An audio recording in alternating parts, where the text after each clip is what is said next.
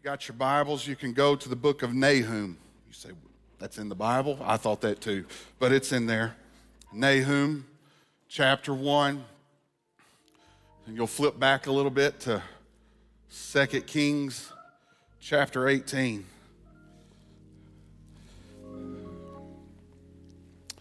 Nahum 1, 2 Kings 18. If you would, turn and look at your neighbor and tell him, Neighbor, you look like you left 10 pounds behind in that last season. You are springing forward into a brand new, you, you got an extra spring in your step today. Yes, you do. Nahum chapter 1. Nahum had a burden. Anybody carrying a burden today? I carry a burden today. I carry a burden for our nation. I carry a burden for this world. I carry a burden for so many families hurting today. Nahum was a prophet who had a burden, had a word he had to go share, he didn't want to share. But the burden of the Lord on him wouldn't let him not share it with the people. And the Nahum got sent to Nineveh. We've heard of Nineveh before. Nineveh, Jonah went there a hundred years before this and spoke the word of the Lord to Nineveh, and Nineveh repented, turned from their wicked ways, and God redeemed them and saved them. Anybody remember the time God redeemed and saved you? Come on, don't ever forget that moment in your life where He saved you. But here we are 150 years after this, and Nahum has bent back, or Nineveh has bent back, and they forgot what they were saved from. And they went back to their wicked ways and worse. And God said, No longer will I put up with the wickedness. And I don't know about you, but ever since we've turned into 2022, I feel like the Lord is saying, I'm not turning a blind eye to the wickedness any longer. I'm not turning a blind eye to your foolishness any longer. It will be called out. You'll either deal with it now or I'll deal with it on my time. And that's where Nahum is. Nahum 1, beginning, had verse number 13. He says, For, I'm sorry. Let's back up. Verse 9. Verse 9. What do you conspire against the Lord? He's speaking to Nineveh, the enemy, the Assyrian Empire. What do you conspire against the Lord? He will make an utter end of it. Affliction will not rise up a second time. Some versions say trouble will not rise a second time. I don't know if you've been walking through some trouble, but I've had plenty of trouble in my day. But I hear the Lord saying, This trouble will not rise a second time.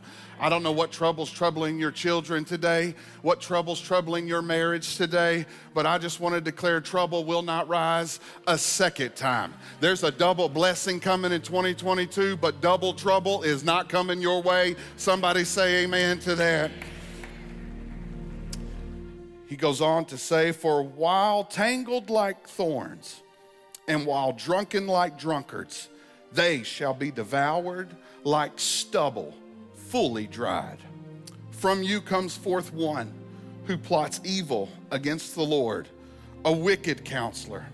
And thus says the Lord, though they are safe and likewise many, yet in this manner they will be cut down.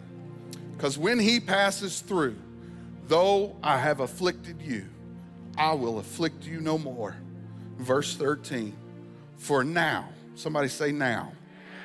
For now, I will break off his yoke from you and burst your bonds apart. For now, I will break off his yoke from you and burst your bonds apart. I don't know if you need some heaviness bursted off of you today, but we've already sung of his goodness and his hallelujahs that he only deserves. Would somebody lift your hands and say, Thank you, Lord, for your delivering hand on us today? I want to flip over to 2 Kings. 2 Kings 18, verse 13. This is where the yoke comes from. And he said, And in the 14th year of King Hezekiah, Sennacherib, I didn't say that with confidence. You know, if you don't know the name, you're just supposed to say it with confidence, and nobody knows you mispronunciated it. I missed my opportunity right there. Well, that evil king of Assyria came up against all the fortified cities of Judah and took them. Then Hezekiah, king of Judah, sent to the king of Assyria at Lachish, saying, I have done wrong. Turn away from me. Whatever you impose on me, I will pay. And the king of Assyria assessed Hezekiah, king of Judah, 300 talents of silver and 30 talents of gold. So Hezekiah gave him all the silver that was found in the house of the Lord and in the treasuries of the king's house. At that time, Hezekiah stopped the gold from, no, he stripped the gold from the doors of the temple of the Lord and from the pillars which Hezekiah, king of Judah, had overlaid, and he gave it to the king of Assyria. I want to speak from the thought today under the influence. Under the influence. And I feel the influence of the presence of the Lord in this house. Some of us have been blinded by the wrong influence today. We're walking under the wrong influence. But I declare the Spirit of the Lord's to break off that drunken stupor off of your life, and you're about to walk under the influence of the Holy Spirit, and a holy unction's about to rise up in you, mama and daddy, and you're about to walk in the authority God has placed you in. And I declare we're about to see a new influence over this nation. We're about to see a new influence over our world today. Somebody say, Get under the influence. Get under the influence. Can we pray together? Father, oh, we thank you for your presence that's here. God, I need you today. We need you today. We don't need man's words. We need your word today. God, let your word go forth with power, with anointing. May it break every yoke and burst every bond in the mighty name of Jesus. And everyone said, Amen, amen. You can be seated in the presence of the Lord. In case you've forgotten, may I take a few moments to remind you of who our God truly is. May I remind you that our God is not a baby wrapped in swaddling clothes any longer. That our God is not some God next to other gods. There is no God beside him, there is no God above him. He is the one only true God. He is a mighty God. Before him, there is none other. And Nahum describes our God in terms that some of us don't even like to think about because we've got this made up image of who our God is. But Nahum reminds the people of Nineveh, and he's also speaking to God's people, reminding them of who the one true God really is. And if you look at the first few verses of Nahum chapter one, he lays out some different adjectives of who our God is. And the first thing he says in verse two is he says, Our God is jealous. Somebody say he's jealous.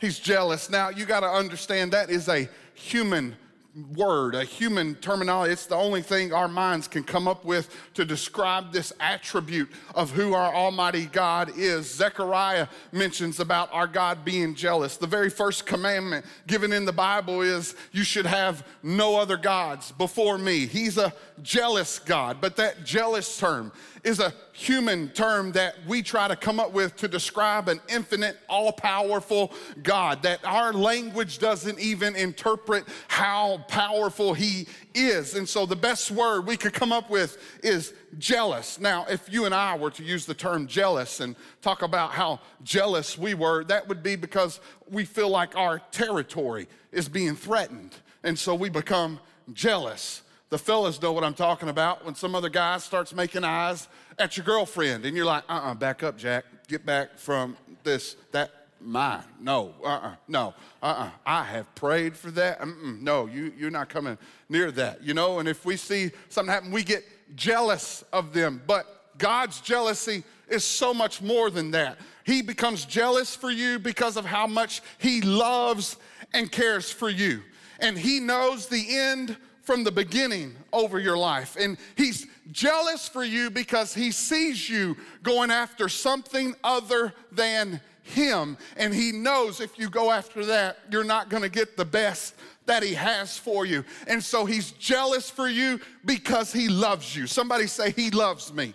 You may not feel worthy of his love. You may not even feel like he loves you in this moment, but I'm here to tell you, he loves you. You would not be sitting in this room today, breathing fresh air today, able to worship in this sanctuary with like kindred today if He did not love you. He loves you so much. He is so jealous for you. And His displeasure is because of His tremendous love for you. And He knows that you can't come into what is best for you as long as you're following some other idea or God. Our God is a jealous God. But not only is he jealous, verse 2 goes on to say, The Lord revengeth. Somebody say, He revengeth. I like talking New King James sometime. It's better than my Arkansas slang, all right? He revengeth. God revengeth. It, the word says, Vengeance is mine, says the Lord. You cannot sin with impunity against God and think you'll never have to answer for that sin. But many people have misunderstood or mistaken the long suffering of God as weakness, and they feel that God will not judge, but not so. God will judge and he will bring vengeance and retribution upon those sinners who do not repent and turn back to him. I'm telling you, we serve a revenging God who, who hates sin, will not allow sin in his presence, and anybody that tries to carry it with them without repentance will get the revengeth wrath of the Lord. And you say, but I, I don't know about that. I mean, my God loves me, and our God is a God of love. The word says over and over again God is love. And He loves you so much that He will go after the sin in your life to utterly destroy and remove it from your life. That's how much He loves you. When we sing about goodness and mercy coming after us, chasing after us, it's His goodness and mercy that He won't let you get comfortable in your sin. It's His goodness and mercy that you toss and turn all night knowing you're living like hell and putting on a facade in front of the church house. He loves you too much to let you get comfortable in that. The writer of Hebrews says it's a fearful thing to fall in the hands of a living God. Those who object this thinking of God in all the terms of gen- uh, judgment or vengeance or wrath or anger mistaken the love of God. But in a sense, it is his loving nature. Just ask any mom or dad in the room. Let something come up against your children. Let somebody talk bad about your baby. I'm telling you, talk bad about our babies. That woman right down there, sweet little Amy, the, the vengeance of the Lord is coming out of her and I'm telling you, it's a whole nother voice that shows up in her. There's this eye glare that comes out, daggers come flying out. She don't care who hears her or who's watching. That's her baby, and she's to defend her baby. Can I tell you, God's love is so much more than that. He loves you more than anybody else could, and He's coming after you with everything He got and defending the enemy on your behalf. Where is the love in the church today? Where is the love? Like this that gets tired of watching people crumble in their sins. And instead of giving them a blanket and a pacifier, to pacify away the days? Where is the love in the church that says, We're calling you out of that today? Where is the love that'll still speak truth and cover it in love, but not let people walk in sin day after day and us turn a blind eye to it? It's time for the church to become a church of love today, a church that doesn't pacify you in your sin, but calls it out of you. That's what the Holy Spirit does, and we need His Spirit stirring in us again. Somebody say, Amen. Not only is he a God of jealousy, a God of vengeance, a God who loves us, He loves us so much. His love is not weak. God is not weak. Yes, God is love, but He is also a just and holy God who will bring judgment against sin. And though the judgment may seem to tarry, you can be sure God will avenge the evil. The next few verses on down, around verse number four, and right before that, the Lord has his way in the whirlwind and the storms, and the clouds are the dust of his feet. I don't know if you've looked up and seen the big clouds in the sky, but our God is so big. He is so powerful. Those clouds are nothing more than the dust of his feet. And our God is so powerful that with one word, he can cause a drought in the middle of flowing water and it can dry up with one word. With one word, He can calm the largest raging storm in your life. It only takes one word from Him. With one word, He can shift things on an axe. He can turn it around in one suddenly moment. If snow can come overnight after a 70 degree weather day, how much more can He turn the situation around in your life today? I know today may look weary and tired and like there is no hope, but in one word, he can turn it all around. That's how powerful our God is. Now, we hear about a jealous God, a vengeful God, a God that comes after sin and evil with so much wrath and, and can turn things in a whirlwind and speak one word and, and change circumstances. But Nahum does not leave out this one last statement that is the foundation of all of our theology. Because in verse number seven, he says, The Lord is good. Let me say it again the Lord is good. I don't know if you heard every song they sang today, but they wanted to remind us today that the Lord is good. If you don't get that statement right, the rest of your life will be all messed up and jacked up. You've got to remember today that the Lord is good. Somebody needs to remind themselves today that the Lord is good. Why don't you just speak it out today? The Lord is good. Look at your neighbor on your left and tell them today, neighbor, the Lord is good. If they didn't look at you right, look at the other one and tell them, the Lord is good. Now remind yourself and say, self, the Lord is good. Anybody believe the Lord is good today? To accept that statement, you've got to accept it by faith. Faith is believing in what I cannot see, trusting in what I do not feel or see around me. We've got to accept that the Lord is good by faith. And oh, does Satan come against that statement? Does he come against that foundation of theology in our life? Does he question it every day that we wake up? We woke up this morning with him hounding us with it. Is the Lord really good? Well, if the Lord is good, then why? Do you ever find yourself asking why?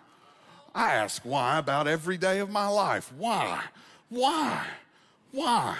Why, why couldn't we get a snow day? Why did I get called to come preach today? I'm kidding. Let me get back to the sermon right here. The Lord is good, but Satan will come against that theology. And he'll say, if he's so good, then why are your children running like little devils all throughout the city?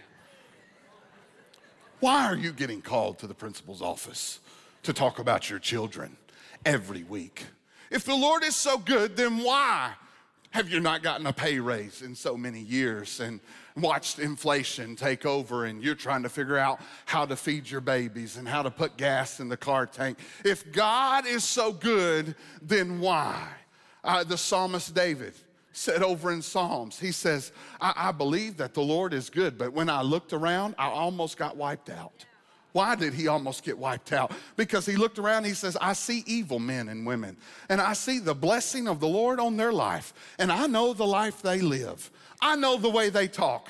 I know they come to church and they raise their hand and they sing a song and they put a smile on their face, but I see them on their job.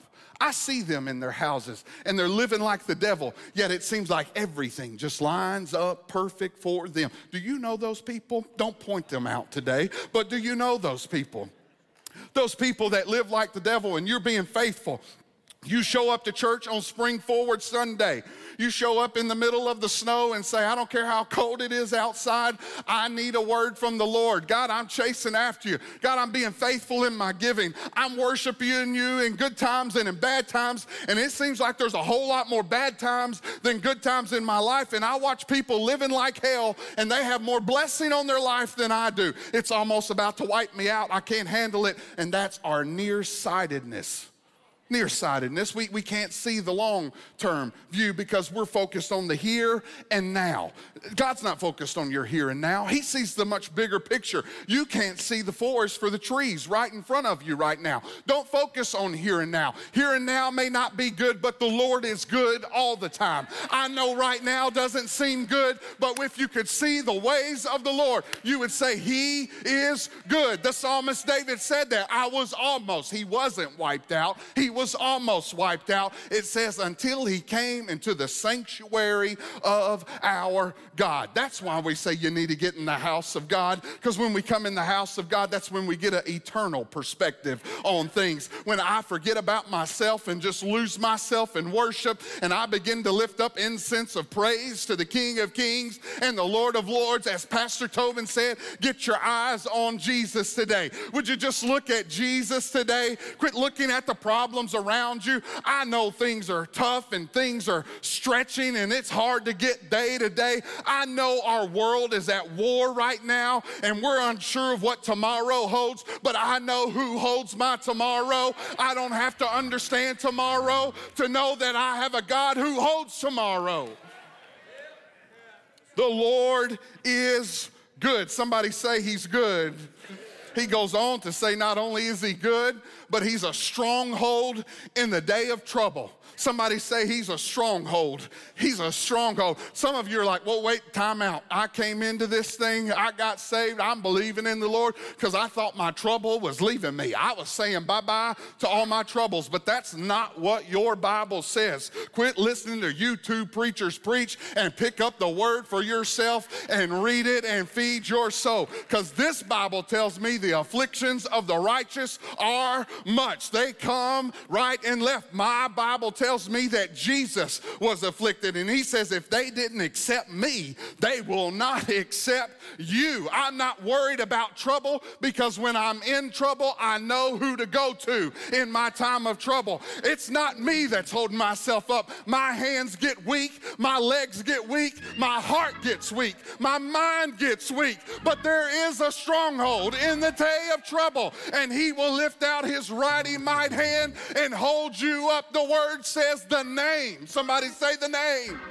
The name of the Lord is a strong tower, and the righteous run into it and are safe. I'm thankful. I know trouble's coming, but I have somewhere to go when trouble comes because those who don't know the Lord have nowhere to go in the day of trouble. But I know the Lord. Anybody know the Lord in the house today? Come on, anybody know him by name?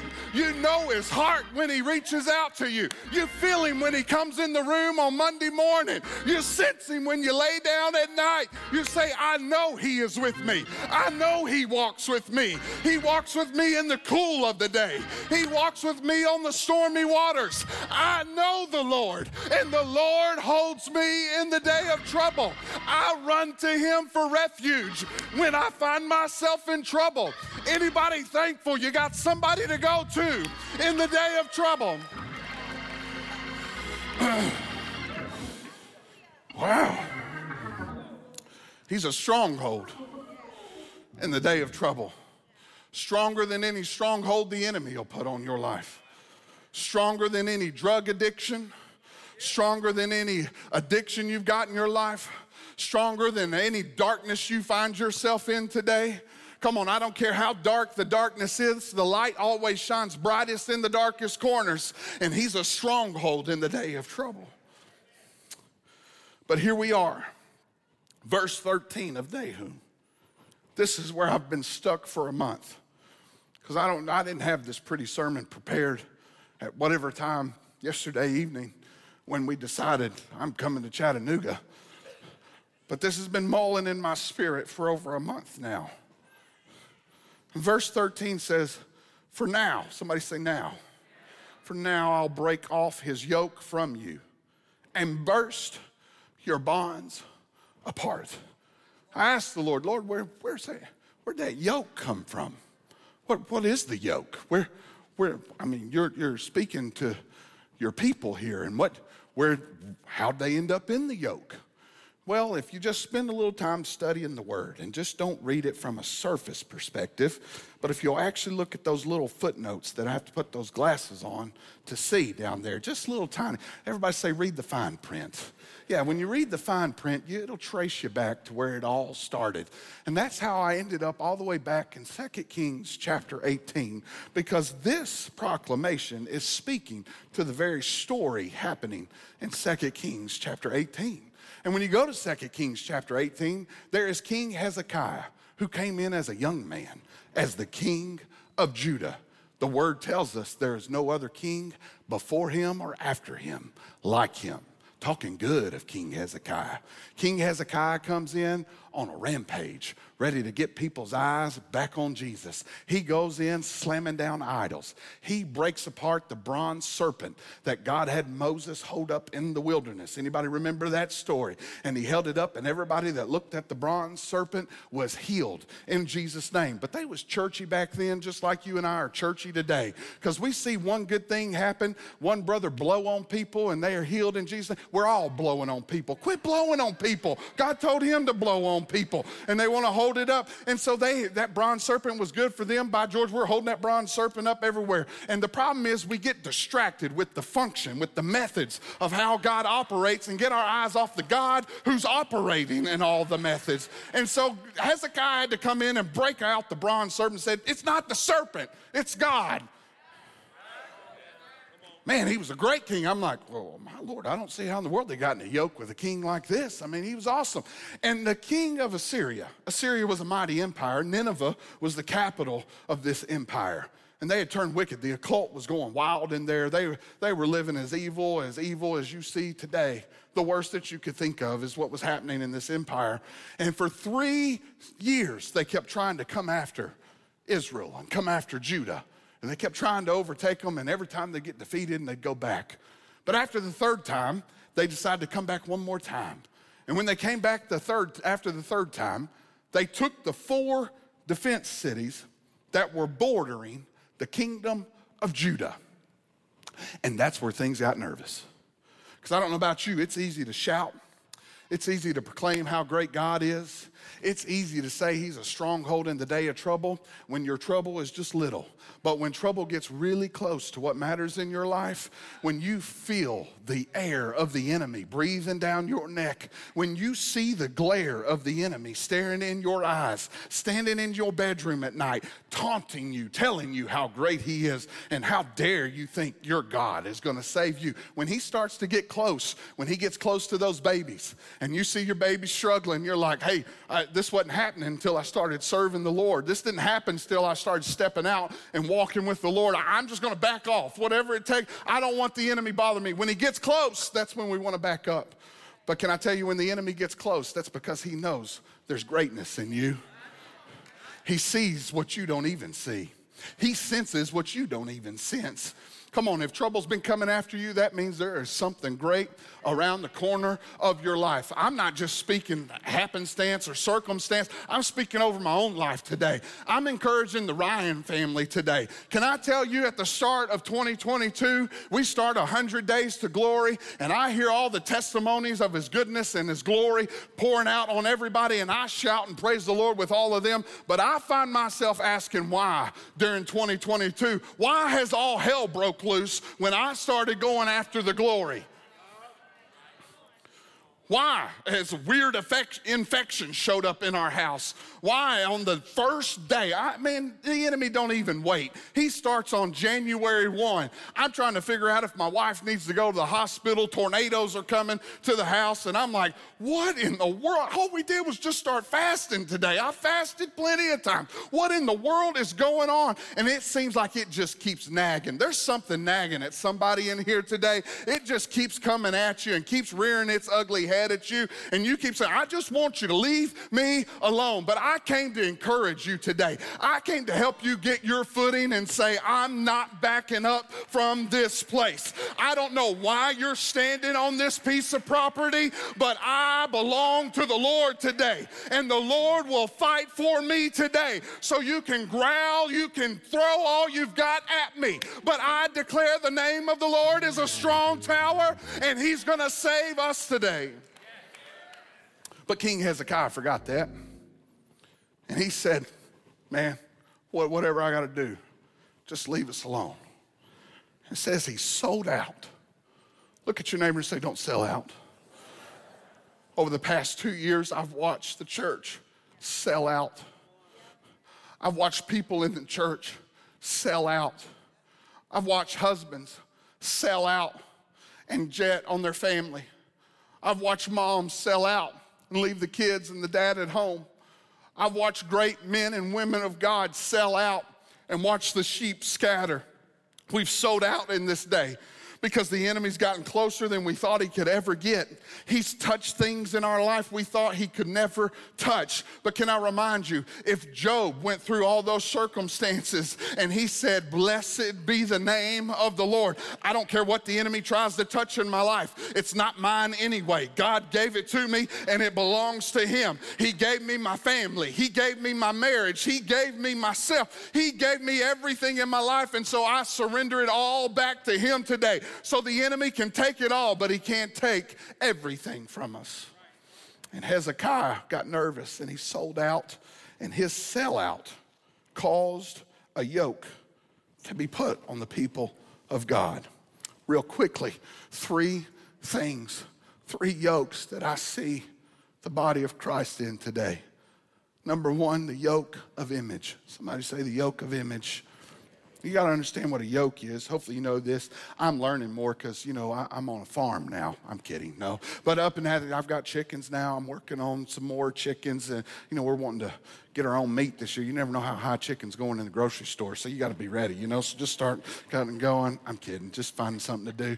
Chickens, I'll have your Thanksgiving turkey at the Ryan Ranch this year. You can come pick it up there this year. Uh, so a yoke, a yoke, yeah. So I've got some property. If I want to make my garden bigger and I can't afford the tractors and tillers because of inflation, you know, so I need to get a couple mules. I could get a yoke and I could put a yoke on these two mules. And the way they would do it is they would put a strong ox. Somebody say a strong ox. They'd put a strong older ox, ox and a younger ox that didn't quite know his way, and they would yoke them together. And that stronger ox would control the younger ox. And wherever the stronger ox wanted to go, that's where the younger ox had to go. That yoke is also known as an influence. Somebody say influence influence, and some of us are being controlled by the wrong influence. We're yoked under something and we are influenced. We don't want to go that way, but we have to go that way. We keep wanting to turn away from it, but something won't let us turn away from it. And it's because we've sold out and allowed ourselves to get yoked up in the wrong thing.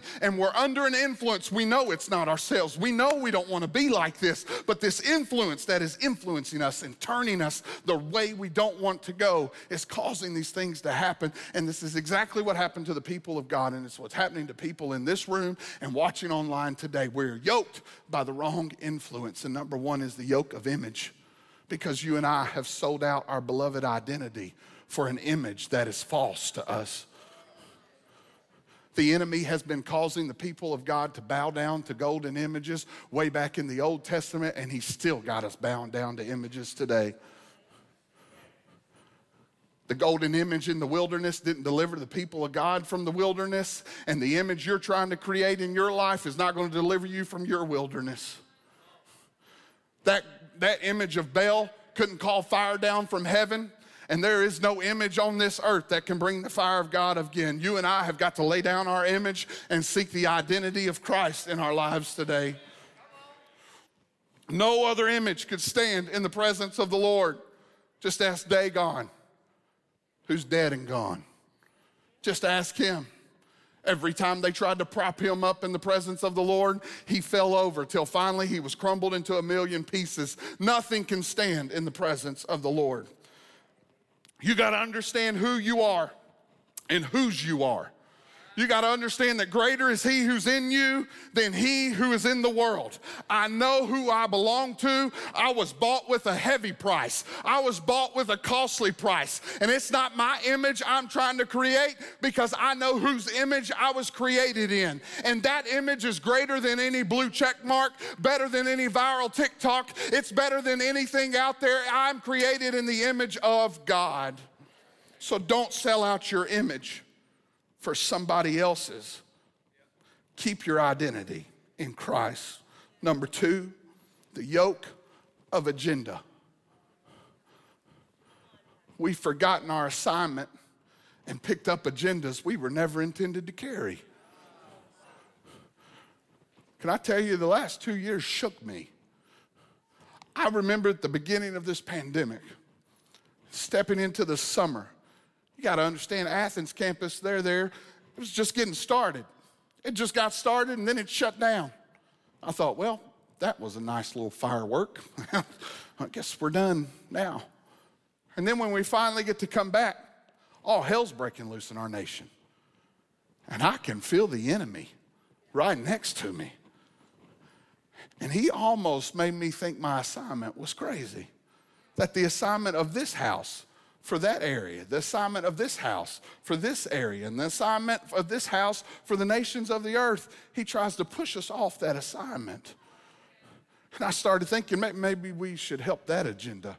You know, I, I got to make sure I speak up for that agenda so I don't offend those people. And I better speak up for that agenda so I don't offend and turn those people away. But if I speak up, I got to speak up for this agenda to help them. I'm not called to speak for any agenda. I have an assignment on my life. Jesus had one assignment when he came to this earth. Isaiah 61, verses 1 through 3. When Jesus came to this earth, he sat on the throne, opened the scroll, and said, This assignment is fulfilled. Now I am the Messiah. I have come. The Spirit of the Lord is upon me. He has anointed me to teach the gospel, to preach good news to the poor, to set the captives free, to mend the broken heart. If that was good enough for Jesus, that's good enough for me. We can't forget our assignment today. Our assignment is still to set the captive free, to let them know greater is He who is in you than He who is in the world. Our assignment is to let broken people know who can put all the broken pieces back together again. Well, forget your assignment.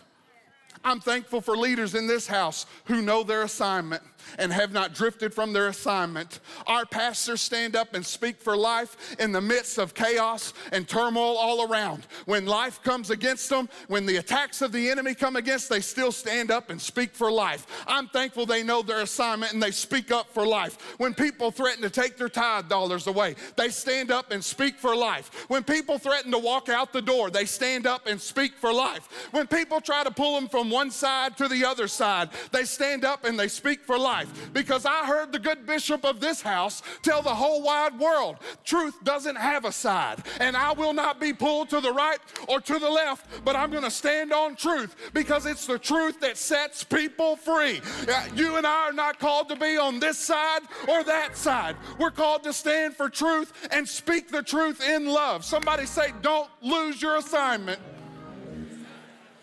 Don't lose your assignment. Don't lose your assignment. It's the truth that sets you free. Mom and daddy stand for truth. Come on, when they're trying to pull your kids away and you're trying to be their best buddy, you're not called to be their best buddy. You're called to be the parent of the house. Come on, we need some husbands that'll stand up and be the husband of their house. We're letting our houses crumble and fall apart. Men of God, I'm calling you to rise up in this hour. You have an assignment to be the priest of your home. You're called to be the king of your house. You're called to be the prophet over your house. Stand up in your assignment and do the work of the Lord. We need some women of God who'll go sweep the corners of their house. Quit letting your babies hide in their bedroom and lock things away. My mama would never let me lock the door in my house. I couldn't even keep the door closed in my room. And when I would try to hide stuff, the Holy Spirit would tell her where the stuff was. Come on, women of God, you need to start listening to the voice of the Lord and quit listening to the voice of the enemy. You're on assignment, and your assignment's gonna set your house free. Somebody say, Don't lose your assignment. And the last yoke was the yoke of fear. Somebody say fear. The yoke of fear. We, we've, we've sold out our faith because of the fear we feel in this world. The last two years has revealed in the natural what has been happening underneath all along. We've been closing doors to our hearts for many, many years, afraid of exposure. And the natural just showed us what we were doing in the spirit. We were closing off doors and hiding, afraid of being exposed. But the Lord has said, no, everything will be exposed in this last day. You can try to cover up all you want, but as you find out when you get a nasty wound, if you don't ever expose the wound and allow the air to begin to heal it, you're going to rot away and die. And the Lord says, I love you too much to let you keep it covered up. You got to reach out by faith. Somebody say, reach out by faith. You got to reach out by faith is an act. If you've ever heard of Smith Wigglesworth, a mighty man of God, way back when who, who, you saw miraculous things happen when he came. He spent many a days fasting and in prayer and, and made many signs and wonders would happen. And they, they speak of one time that he preached and for an hour and a half you better thank god i'm not doing this today. For an hour and a half he walked back and forth across the platform and just said faith is an act. Faith is an act. Faith is an act for an hour and a half. Would you like me to do that today? Faith is an act. I'm pretty sure you're picking up on it before I get to an hour and a half. That faith is an act. The word says faith without works is dead. Faith is an action. I'm reminded of when Jesus spoke to the man with the withered hand in Matthew chapter 10. He said, Stretch out your hand. If he was going to receive his miracle, he was going to have to stretch out by faith. But too many of us are afraid to stretch out because we're afraid of the witherness in our life that is about to be exposed. But may I remind you, you're not all that in a bag of potato chips. If it wasn't for the Lord on your side, where would you be today? If it wasn't for the Lord in my life, I surely would not be standing right up here right now. I'm not even sure I'd be alive right now. But because of faith and knowing that greater is He, I've got to reach out whatever it takes. I've got to reach out and take what God has for me. If it exposes the witherness, if it exposes the ugliness in my life. I don't care anymore. I need Jesus in my life. Somebody just reach out and take it by faith today. Because you see, it's the vulnerable and transparent that see the anointing flowing in their life. This is what I came to say today. Because what breaks the yoke? The Word of God does not tell me my gift breaks the yoke. I don't care how beautiful your singing is. I don't care how eloquent your messages are. I don't care how popular your YouTube channel is. Your gift does not break the yoke. My socioeconomic status does not break the yoke. I don't care what side of the tracks you grew up on. It doesn't matter about that. That's not what breaks the yoke. My Bible tells me the anointing. Somebody say the anointing the anointing is what breaks the yoke. Quit striving. Quit trying to do it in your own strength and say, God, I need your anointing in my life. I need the anointing of God to come in and break the yoke. That's why we don't need hollow sermons any longer. We don't need hollow worship any longer. We need the anointing in this last day. I'm crying for the oil to flow again in the people of God. How do we get the anointing? There's simple ingredients to the anointing. All of you are smarter than I and know this better than I do. But five simple ingredients to the anointing that I'll hit real quickly and we'll close up and you can go to lunch early today, okay? The ingredients of the anointing the first one is myrrh. Somebody say myrrh. Myrrh stands for meekness. Somebody say meekness. May I remind you, meekness is not weakness, and that Jesus was the meekest of them all. We need more meekness in the house of God today. We need more meekness in our homes today. Come on, lay down your haughty self, lay down your prideful self, and let yourself be meek today and allow the anointing to flow in your life. Cinnamon was another ingredient, and their cinnamon grew up nice and straight and tall. It was a tall, straight plant, and uh, they would say that even priests that were anointed to do the work of God, if they had a crooked back, they, could, they were unqualified to serve in there. And I'm seeing a lot of crooked people getting moved out of the way in this last day. God's not putting up with your crookedness anymore. It's time to quit tripping and stand up nice and straight and tall. It's time to stand for the truth of God's word and say, Let his word be so in my life. We need straightness in the house of God today. Calamus was humility. Somebody say, Be humble. Be humble. Pride comes before fall, and we need humility in the house of God. Cassia was cleansing. Ephesians chapter 9, verse 8 tells us purity produces power. Mama and daddy, you want to see some power in your home? You want to see power to break yokes in your home? Let your house be a pure home today.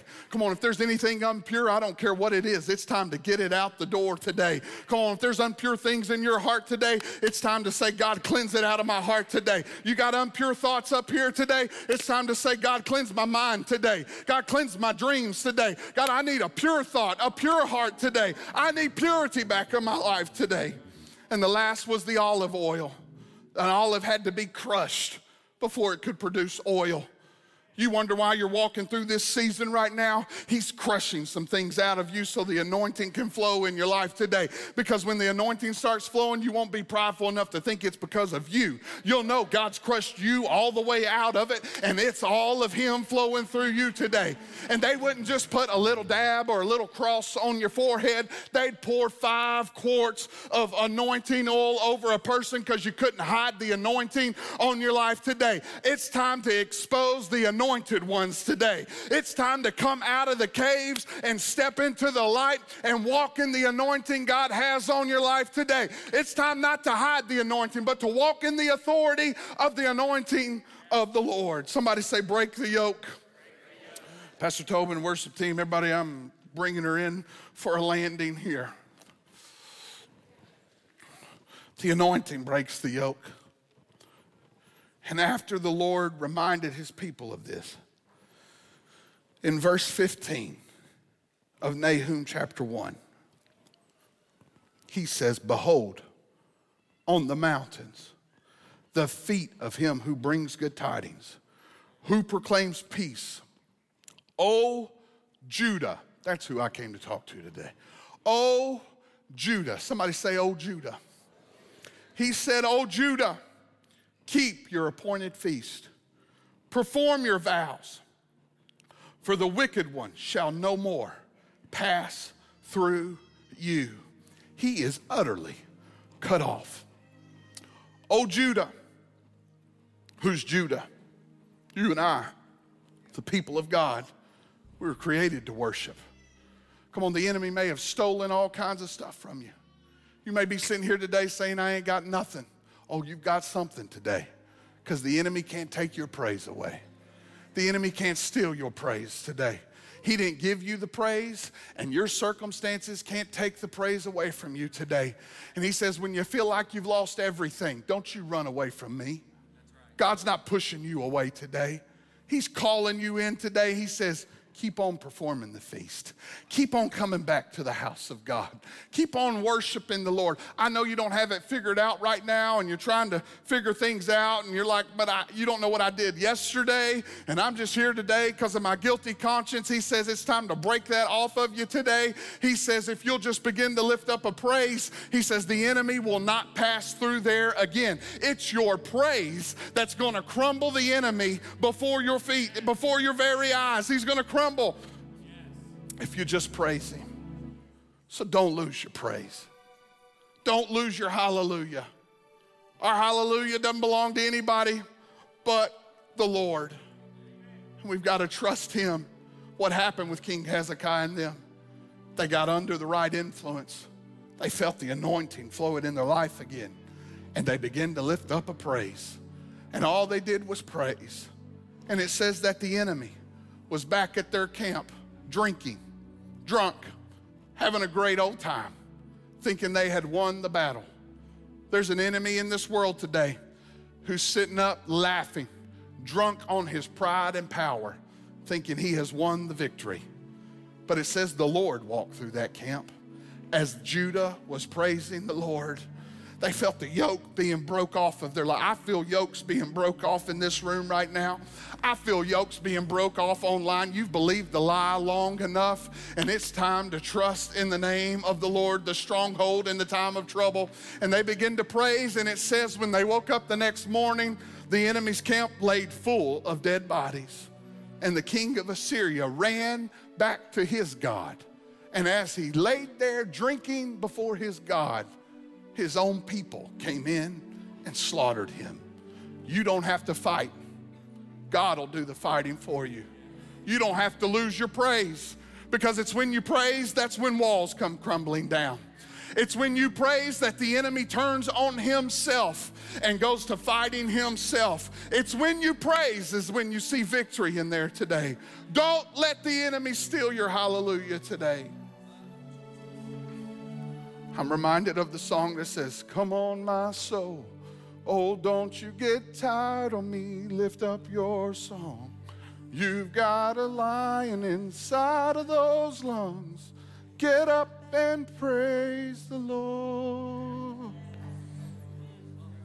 Sometimes you got to tell yourself, Come on, my soul.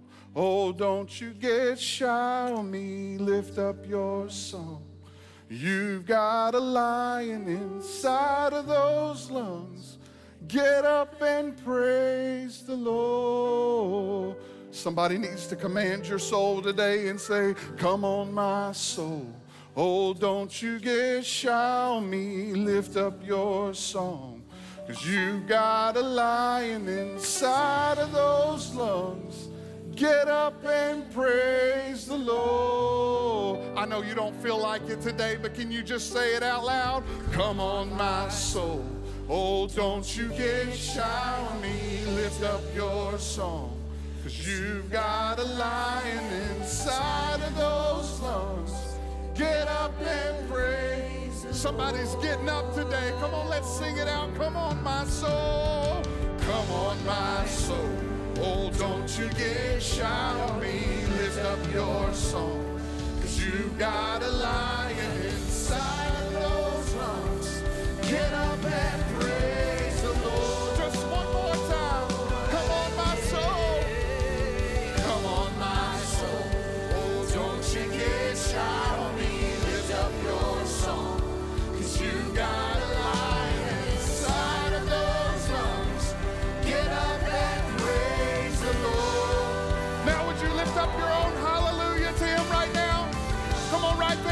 midst of your situation. Come on, would you lift up a hallelujah today?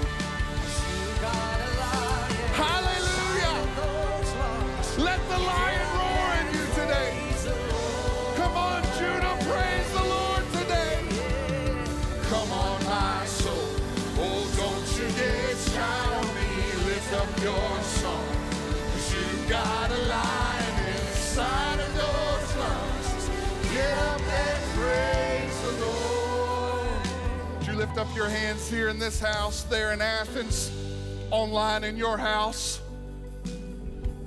You say, I need yokes broken off of me right now in your praise. Come on, humble yourselves before Him. Let the anointing flow and break the yoke off your life today. Come on, let that hallelujah that's been crept down inside, you've been pushing down, let that hallelujah out today. Let that praise out today. Come on, somebody needs to let a praise out over their home today. Hallelujah. Hallelujah. Hallelujah. Hallelujah. Go eat your fried chicken if you have to, but I'm going to stand here and say hallelujah. Hallelujah. Whoa. Heads bowed, eyes closed. You're in this room today. You're yoked in something you don't want to be yoked in any longer. You've been trying to get out in your own strength, and the yoke keeps getting tighter and tighter. Telling you, there's a new influence ready to come over your life today. If you'll surrender your heart and your life to Jesus Christ today, say, Pastor Chris, I, I don't understand everything happening, but I know I'm not in the place I want to be. And I sense the Lord drawing me closer to Him, and I, I just want to come home to Him today. I need this yoke of bondage, this, this yoke of fear, this yoke of addiction. I need it broken off. I need Jesus to be the Lord of my life today. If that's you in this house, I want to pray for you today. And would you just slip up your hand right where you are, just so I know who I'm praying for today? I see that hand. I see those hands. I see those hands. I see those hands. I see hands in every section today. As the altar team comes forward, I don't want you to hide back there any longer. You're stepping out saying, I'm coming home to Jesus today. I need Him to break this yoke off of my life today. We want to agree with you in prayer. You're in the safest place you could be today. You're in a place of love that loves you tremendously. And I want you to join me right here. We want to pray with you today. And as they come forward, can we just begin to praise the Lord? And can we just let a praise come out today? Come on, let's sing it again. Oh, come on. Come on, my soul. Oh, don't step out right where you are right now. Come forward now, right there from your seat. Right there in Athens. Come on forward now. Get up and praise the Lord. Come on, my soul. Come on, my soul. Oh, don't you get shy on me. Lift up your song. Cause you got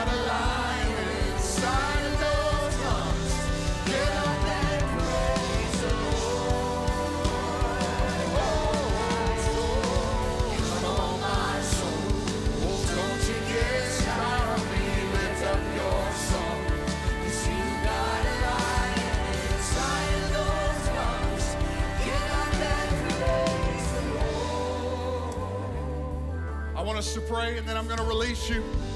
There's some of you in this room, you say, I need to get my anointing back. I, I left it somewhere. I got distracted and I got pulled away. I'll stay here all afternoon. We don't have Sunday night church, so we can pray all day. But I want to release those that need to go. But I want you to stretch your hands toward this altar as people come home and find Jesus today. Come on, can we just pray one for another right now? Father, I thank you for your goodness and your mercy. I'm thankful that you still call your children home to you. That in your goodness and mercy, you won't let them stay in their sin, but your Holy Spirit will draw them close to you. God, I pray you would cover them today. God, we pray a hedge of protection over them. We bind the enemy who would come to steal, kill, and destroy. And we speak life and life more abundantly over them today. And we give you all the praise and all the glory in Jesus' name. Now, if you're in this house and you say, I've lost my anointing, I need the anointing back in my home. I need the anointing back in my own life today. We're here to pray with you today. And so I just want to pray a blessing over you. You come forward, or you're free to go, or you can stay and worship. But Father, we pray your blessing over your people today. I pray you make your face to shine upon them, that you give them much peace today. May they go in the peace of the Lord this week. And we give you all the praise, honor, and glory in Jesus' mighty name. And somebody gave the Lord a great praise today. Oh, come on, my soul. Oh, come on, my soul. Don't sink inside.